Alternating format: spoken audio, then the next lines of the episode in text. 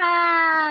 ยินดีต้อนรับทุกคนนะคะ เข้าสู่รายการเขาบอกว่า podcast EP ที่ 17 ค่ะพีชค่ะอ่าค่ะ วันนี้เรามาอยู่กันในหัวข้อเขาบอกว่าออกไปไหนไม่ได้ ก็เครียดเลยดีอะเอ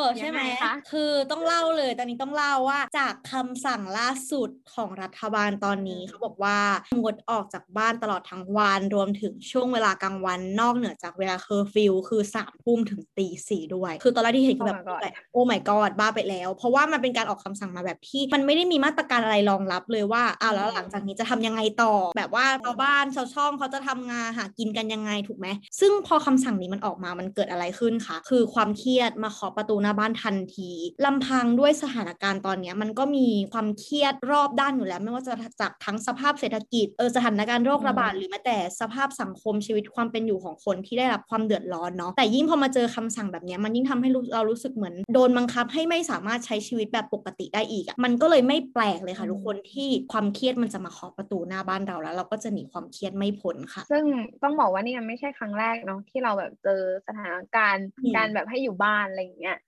คือเราอะติดอยู่ในวงวนเนี้ยมาเป็นเวลาสองปีแล้ว เราจะต้องแบบเหมือนผลัด work from home แล้วก็ไปทำงาน work from home แล้วไปทำงานอย่างเงี้ยแล้วที่สำคัญเหมือน work from home ครั้งหนึ่งอะมันไม่ใช่แค่แบบวันสองวัน บางทีเป็นเดือน บางทีเป็นสองเดือน ซึ่งมันก็เหมือนแบบโอเคเหมือนเหมือนมันก็เป็นการปรับตัวเข้าสู่โลกของ new normal อะนะแต่ว่ามันก็ยังคงไม่สามารถที่จะทำให้เรารู้สึก normal ได้จริงๆทันทีเพราะว่าแบบปกติเราไม่ไม่ได้จำเป็นจะต้องอยู่บ้านเป็นเดือนสองเดือนไงมันก็เลยแบบเออรู้สึกไม่สามารถที่จะรู้สึก normal ได้อืมซึ่งจริงๆอะเราก็ควรจะปรับตัวให้ได้ใช่ปะแต่กลับกลายเป็นว่ายิ่งนานวันอะเราก็ยิ่งเพิ่มความเครียดมากยิ่งขึ้น คนที่เครียดอยู่แล้ว ตอนนี้ก็อาจจะเครียดหนักกว่าเดิม หรือว่าบางคนที่เคยคิดว่าเฮ้ยฉันรับมือได้เอ้ยฉันอะสุขภาพจิตแข็งแรง ตอนเนี้ยอาจจะเริ่มรับมือไม่ไหวแล้วอืมหรือหนักไปกว่านั้นบางคนเนี่ยเครียดแบบ ไม่รู้ตัวด้วยซ้ำว่าเขาเครียดอะเพราะฉะนั้นวันนี้เราก็เลยมีข้อสังเกตง่ายๆนะคะที่จะให้ทุกคนเนี่ยไปสำรวจตัวเองดูว่าตัวเองเนี่ยอยู่ในสภาวะที่เครียดหรือเปล่า นอกจากนี้เราก็มีวิธีการในการจัดการความเครียดที่เกิดจากการที่จะต้องอยู่บ้านมาฝากกันด้วยนะคะ เพราะฉะนั้นเดี๋ยวเราไปดูกันสิว่าข้อสำรวจที่เราจะเอาสำรวจตัวเองว่าเราเครียดหรือเปล่าเนี่ย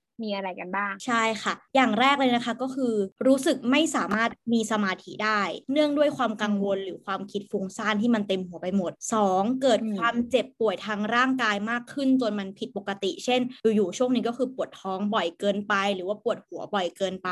3. รู้สึกเบื่อกับการทำสิ่งต่างๆ ที่จริง ๆ แล้วเคยชอบ หรือ เริ่มมีความรู้สึกไม่อยากดูแลตัวเอง และแม้จะเป็นกิจวัตรประจำวันธรรมดา เช่นการตื่นมาล้างหน้าแปรงฟัน เริ่มสูญเสียความมั่นใจอะไรบางอย่างในตัวเองไป หรือต้องคอยทำให้ตัวเองอะรู้สึกสงบหรือว่าใจเย็นจากความคิดฟุ้งซ่านต่างๆเนี่ยมากขึ้นและรวมไปถึงปัญหาของการนอนไม่หลับ เช่น นอนหลับยาก หรือหลับหลับตื่นตื่นสะดุ้งตื่น หรือมีความรู้สึกเหนื่อยล้าทั้งวัน หรือแม้แต่การนอนมากเกินไป มีอาการไม่อยากอาหาร เบื่ออาหารหรือกินอาหารมากจนเกินไป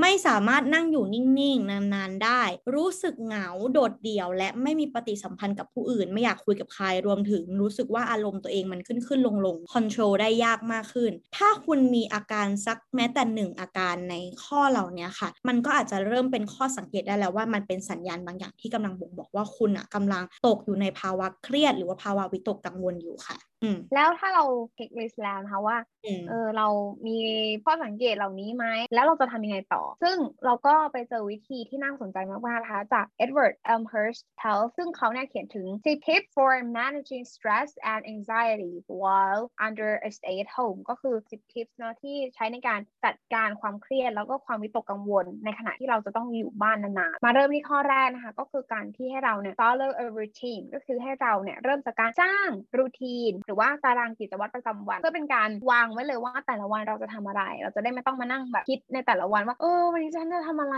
ดีก็คือลดเวลาการคิดฟุ้งซ่านตื่นมาถึงปุ๊บก็ทำหนึ่งสองสามสี่ได้เลยอืมก็จะเป็นการประหยัดเวลาให้เราไม่ไปแบบเออไปคิดฟุ้งซ่านอะไรอย่างเงี้ยเนาะต่อไปค่ะสอง practice good sleep hygiene ก็คือเป็นการฝึกนิสัยการนอนที่ดี โดยเราอาจจะเริ่มจากการตั้งเป้าเวลาของการเข้านอน แล้วก็การตื่นนอนเนี่ยให้เป็นเวลาเดิมในทุกๆวันนะคะ ซึ่งจะต้องนอนให้ได้อย่างน้อย8ถึง10 ชั่วโมง ก็เป็นการนอนที่ดีใช่ไหมต่อร่างกายของเรา และที่สำคัญคือต้องทำอย่างต่อเนื่องเป็นประจำทุกวันด้วยเนาะก็จะช่วยทำให้ร่างกายแล้วก็สมองของเราเนี่ยได้พักผ่อนอย่างเต็มที่พร้อมที่จะตื่นขึ้นมาทำงาน ในตอนเช้านั่นเองค่ะ ใช่แล้วค่ะ ส่วนข้อที่ 3 นะคะ ก็คือ eat well หรือว่าการกินอาหารดีๆ คือเราควรที่จะให้ความสำคัญกับเรื่องอาหารมากเลย เพราะว่าอย่างที่บอกว่ากองทัพมันต้องเดินด้วยท้องถูกไหม ถ้าเราไม่รู้จักเติมพลังงาน หรือว่าเติมสารอาหารที่มีประโยชน์เข้าสู่ร่างกาย มันก็จะทำให้ร่างกายของเราเพลียหรือว่าล้าได้ง่าย ดังนั้นเราก็จะต้องเลือกทานอาหารที่มีประโยชน์ต่อร่างกาย เพื่อที่จะทำให้เหมือนร่างกายของเรามันได้รับ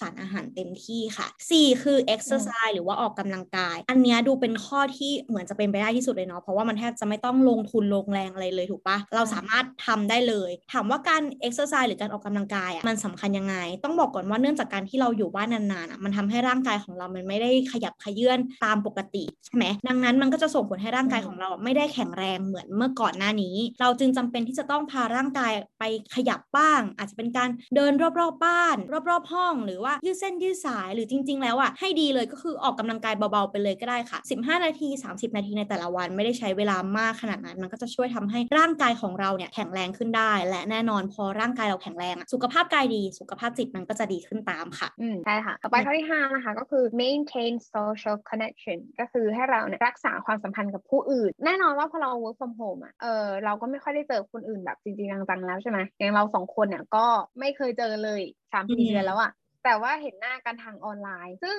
ต้องบอกว่าเวลาเรามีประชุมหรือว่าคุยงานอะไรเงี้ยผ่านคอใช่ป่ะบางครั้งเราก็หลีกเลี่ยงการเปิดกล้องเนาะเพราะว่าอะไรเพราะเราขี้เกียจขึ้นมาแบบแต่งตัวแบบว่าแต่งหน้าอะไรเงี้ยบางทีมันก็เหมือนแบบห่างกันเหมือนกันนะมันเหมือนรู้สึกห่างเหินอะ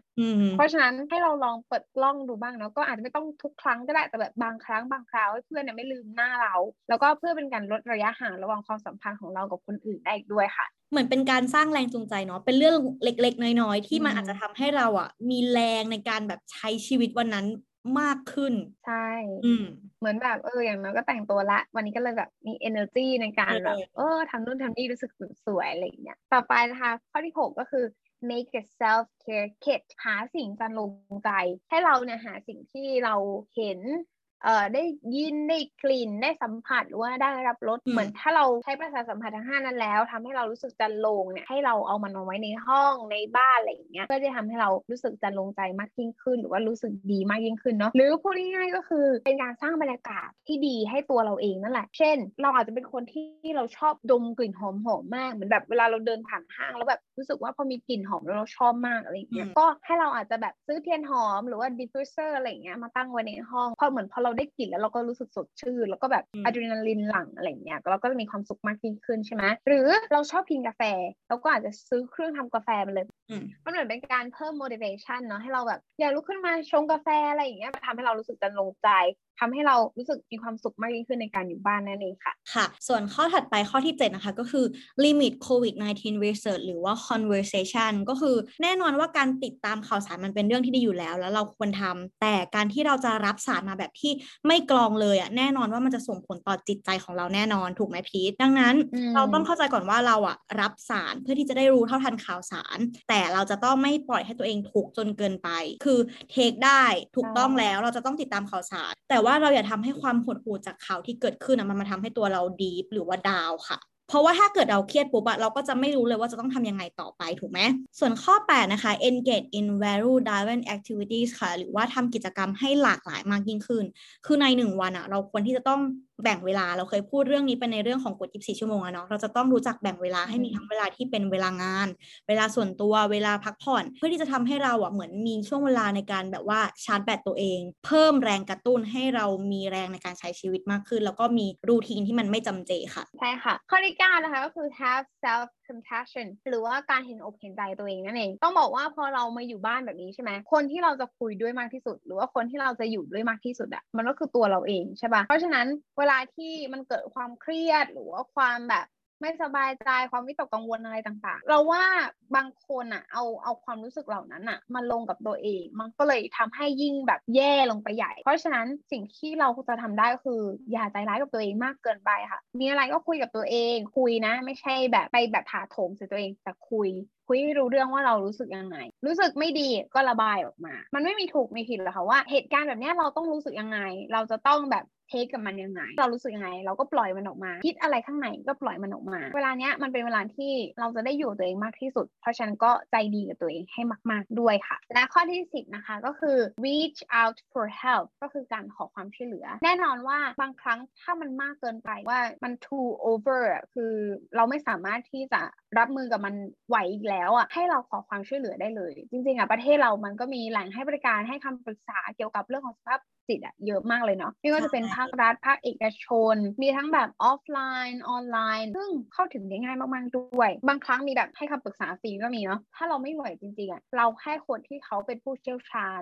หรือว่าสามารถช่วยเราได้อะช่วยเราดีกว่าค่ะ มันก็จะทำให้เราอะดียิ่งขึ้นแล้วก็ไม่ต้องไปนั่งจมปลักคือแบบนั้นนั่นเองค่ะ ใช่ค่ะ และฟังมาจนถึงตรงนี้แล้วเนาะหลายคนอาจจะ เพิ่งรู้ก็ได้ว่าจริง ๆ แล้วตัวเองกำลังตกอยู่ในสภาวะที่มันมีความเครียดหรือมีความวิตกกังวลจากสถานการณ์ตอนนี้อยู่ แต่เราอยากจะให้ทุกคนรู้ไว้ค่ะว่า จริง ๆ แล้วการตกในสภาวะแบบนี้มันไม่ได้แปลว่าเราไม่มีทางออก จริง ๆ การที่เรารู้ว่าตอนนี้กำลังเครียดอยู่ หรือกำลังวิตกกังวลอยู่รู้ตัวเองอะมันเป็นเรื่องที่ดีด้วยซ้ำนะเพราะว่าพอเรารู้ตัวเองปุ๊บว่ามันจะนำไปสู่สเต็ปถัดไปนั่นคือการที่ยอมรับค่ะว่าเออฉันกำลังเครียดว่ะและหลังจากนั้นมันจะได้ทำให้เราอะเริ่มหาวิธีในการที่จะมารับมือกับความเครียดที่เกิดขึ้นขึ้นได้อย่างถูกวิธีนั่นเอง อย่างที่เรานำมาฝากกันในวันนี้10 วิธีอะมันอาจจะไม่ได้แปลว่าคุณจะสามารถทำได้ทีเดียว 10 วิธีเลย แต่ว่าอาจจะเริ่มจากการแบบว่าหยิบมาทำทีละเล็กทีละน้อยก่อนก็ได้เนาะแล้วก็ค่อยๆ พัฒนาไปเรื่อยๆ มันก็จะช่วยทำให้คุณสามารถรับมือกับความเครียดได้ดียิ่งขึ้นค่ะ แล้วเราก็หวังว่าคอนเทนต์ที่เรานำมาฝากกันในวันนี้นะคะ จะเป็นประโยชน์กับทุกคนไม่มากก็น้อยเนาะจะได้ช่วยทำให้เหมือน